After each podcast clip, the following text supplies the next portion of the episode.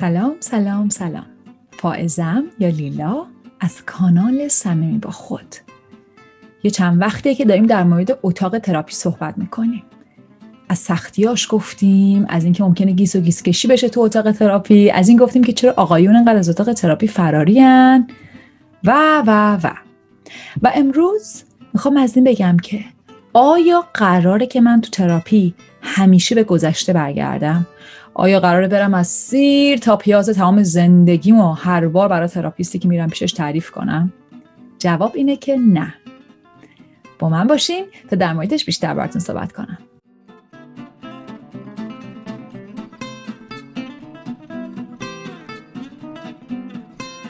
قطعا این نهی که گفتم در مورد روی مختلف گنده و کوچیک میشه. یعنی چی؟ یعنی اینکه مثلا رو کردی مثل روانکاوی حالا یا روانکاوی قدیمی تر یا روانکاوی جدیدتر سایکو انالیسیس یا سایکو داینامیک اینا ممکنه که به گذشته بیشتر برگردن. یه موقع هست یه روکردهی مثل گشتالت روکردهی مثل انسانگرایی خیلی اوقات ریشه هاشون رو از عرفان شرق می‌گیرن و بسیار زیاد با حال و لحظه حال کار می‌کنن. چیزایی مثل ذهن آگاهی مایندفولنس یا کار با تنفس و غیره خب قطعا هدفشون اینه که شما رو بیارن در لحظه حال. چیزی مثل رفتار شناختی یا هنر درمانی خب قطعا با لحظه حال کار می‌کنه. ممکنه یه جاهایی هم به گذشته برگرد. ولی چیزی که برای قطع میشه گفت اینه که فقط قرار نیستش که در مورد گذشته حرف بزنیم. به خاطر اینکه لحظه حال بذر مهمترین اطلاعات رو در خودش داره. حالا اینکه چه مقداری به گذشته برگردیم و اصلا چرا به گذشته برگردیم و کی به گذشته برگردیم این دیگه به رویکرد هر therapist به رابطه بین therapist و مراجع و اینکه هر therapist چجوری می‌خواد کار بکنه ربط داره.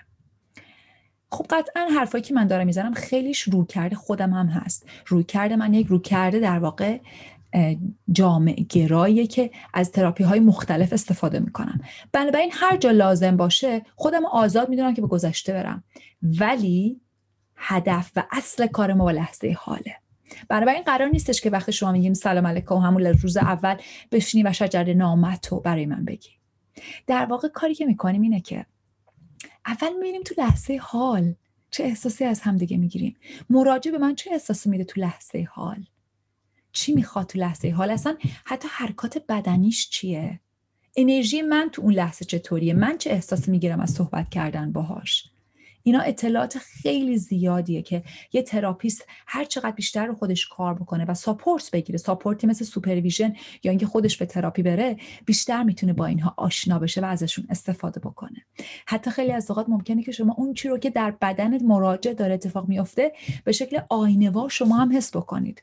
و می‌دونم که خورده عجیب به نظر میاد. ولی در اتاق تراپی خیلی چیزای عجیب غریب اتفاق میفته که حتی در واقع علم‌گراترین scientist ترین افراد هم scientific ترین افراد هم خیلی توضیحی براش ندارن. بنابراین یه خورده با جادو و چیزهای خارق العاده در اتاق تراپی بیاین راحت باشیم کلا دلیل اینکه ما آدم ها گیر می‌کنیم در گذشته می‌تونه دو تا در واقع حالت باشه. یه مثال می‌زنم. یه شیلنگ رو در نظر بگیرید که قرار از توش آب رد بشه. و بعد این شلنگ یه جایی یه چیزی گیر می‌کنه. یه سکه میره و گیر می‌کنه اون وسط. و دیگه هرچی هم آب بره هی بیشتر نه تنها رد نمیشه بلکه شروع می‌کنه باد کردن باعث چه می‌دونم ترک خوردن یا حتی ترکیدن شلنگ ممکنه بشه. به نظر من جریان زندگی و نوعی که ما به خودمون راهش میدیم هم همین کار با ما می‌کنه. یعنی اگه ما به جریان زندگی روون باشیم مثل اون نی هستیم که مولانا میگه. این نی هستیم که داره زندگی رو به صدا در میاره. در واقع خودمون زندگیم. اصلا قرار نیستش که منی باشم که زندگیتون بیاد. من خودم زندگی میشم. و این در اوجش به حالت اشراق می‌رسه. ولی خیلی از اوقات به خاطر اینکه ما شرطی شدیم به همون گفته شده که تو نباید این تجربه رو بکنی. الان چرا داری این احساس رو می‌کنی؟ نباید این احساس رو بکنی یا این فکر رو بکنی یا هر چیز دیگه ای ما خودمون برمیداریم یه سکه میندازیم جلوی اون آبه. حالا ممکنه سکمون خیلی بزرگ نباشه همه آبو نبنده ولی یه مقداری از آب مسدود می‌کنه. و برای همینه که هرچی بزرگ میشیم کمتر و کمتر خوشحال میشیم. جریان زندگی هی تومون کوچولو کوچیکتر میشه. اون جریان پرفشاری که پر از زندگی و تو بچه ها می‌بینیم توی یه بزرگسال ممکنه تبدیل بشه به یک باریکه آب به افسردگی به حس نکردن لذت و خوشحالی. بنابراین ما می‌خوایم ببینیم که این سکه این چیزی که رفته اونجا بلاک شده چیه؟ و نکته اینه که درسته که این بلاک معمولا در کودکی در گذشته اتفاق افتاده. یه موقع کودکی یه موقع نوجوانی ولی خیلی از اوقات مال اون سنینه. ولی نکته اینه که اگه فرد هنوز هم دارتش یعنی در لحظه حال هم یه جورایی داره انتخابش می‌کنه. یعنی اینکه اگه ورش داری اون جریان آبی که قراره بیاد براش ترسناکه. من الان آمادگیشو ندارم. بنابراین خیلی مهمه که وقتی میریم به گذشته ببینیم که چرا اصلا فرد خواسته که یه چیزی رو بلاک بکنه. داشته از یه چیزی محافظت می‌کرده. خواسته که دوست داشتنی باقی بمونه. بنابراین وقتی به گذشته میریم تلاش می‌کنیم که بفهمیم این بلاک چجوری ایجاد شده. بعضی موقع شما با یک مراجع خیلی اوقات فروید از این حرف می‌زنه توی هیپنوتراپیش و کارهای دیگهش که با یک مراجع به گذشته میرید که خاطری رو فرد یادش میاد و فرداش یهو تمام علائم ناپدید میشه. فرد حالش خیلی بهتر میشه. مخصوصا تو علائم فیزیک خیلی اوقات اینطوریه. ولی یه موقع هایی میرید اونو پیدا می‌کنید. باز فرد تو لحظه حالش داره درگیری داره. مثلا میگین که خیلی خوب می‌خوایم ببینیم مشکلمون با پول چیه. میری در گذشته می‌بینی که چه می‌دونم مثلا یکی پولش دزدیده بعد این فرد به خودش اونجا یه تصمیمی گرفته یه, یه اتفاقی افتاده که یه گره ایجاد شده. میرید اون گره رو باز کنید می‌بینید ولی هنوز مشکل هست. خیلی از اوقات تو این موارد لازمه که باز برید جلو ببینید که کجاها دیگه گره ایجاد شده.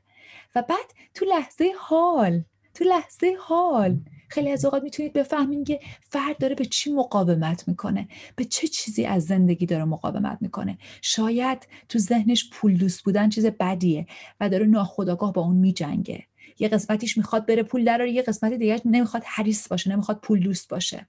این مهمه که اینا رو بیاریم به آگاهی و باهاش کار بکنیم. بنابراین بله پاسخ اینه که ما در تراپی به گذشته میریم. اما کلید اصلی و اصلی و اصلی به گذشته یا حتی به آینده رفتن اینه که لحظه حال باید حضور داشته باشه. و لحظه حال همون شاهده همون ناظره. بعضیا توی مباحث تراپی بهش میگن اون والد. بعضیا ممکنه ازش به شکلهای دیگه یاد بکنن. بهش میگن شخص سوم در اتاق تراپی. بنابراین قرار اون شاهد ناظر من باشه که میرم و اون گذشته هامو نگاه می‌کنم. بر همینه که تراپی هم کلا می‌تونه کمک بکنه به فرد. در واقع therapist میاد و به شما کمک می‌کنه که در شاهد خودتون باقی بمونید. و وقتی که میرید به گذشته collapse نکنید. نیفتین تو آب احساسات و کلا توش غرق بشین. چون خیلی از اوقات ممکنه ما اعتیاد پیدا کنیم به غرق شدن در احساسات و داستانمون هزار بار پای تلفن و این ور دربارش حرف بزنی ولی تموم نشه. مهمه که من بتونم واقعا اون درد رو بیارم در لحظه حال و باهاش باشم. مثل یک مادری که در آغوش می‌گیره کودک در دردشو یا در خشمشو مهمه که اون مادره باشه. چون اگه اون کودک تنها باشه ممکنه که سر خودش بلا بیاره یا گم بشه یا اصلا نفهمه چی داره میشه. از طرفی هم ممکنه اون مادر آغوشش به اندازه کافی باز نباشه. نتونه وقتی کودک ناراحت در آغوشش بگیره. ما می‌خوایم در اتاق تراپی مادر در لحظه حال باشه و بعد بریم در گذشته و آینده ببینیم که در درون کودک چه خبره. تا هفته بعد خوب باشین. فعلا.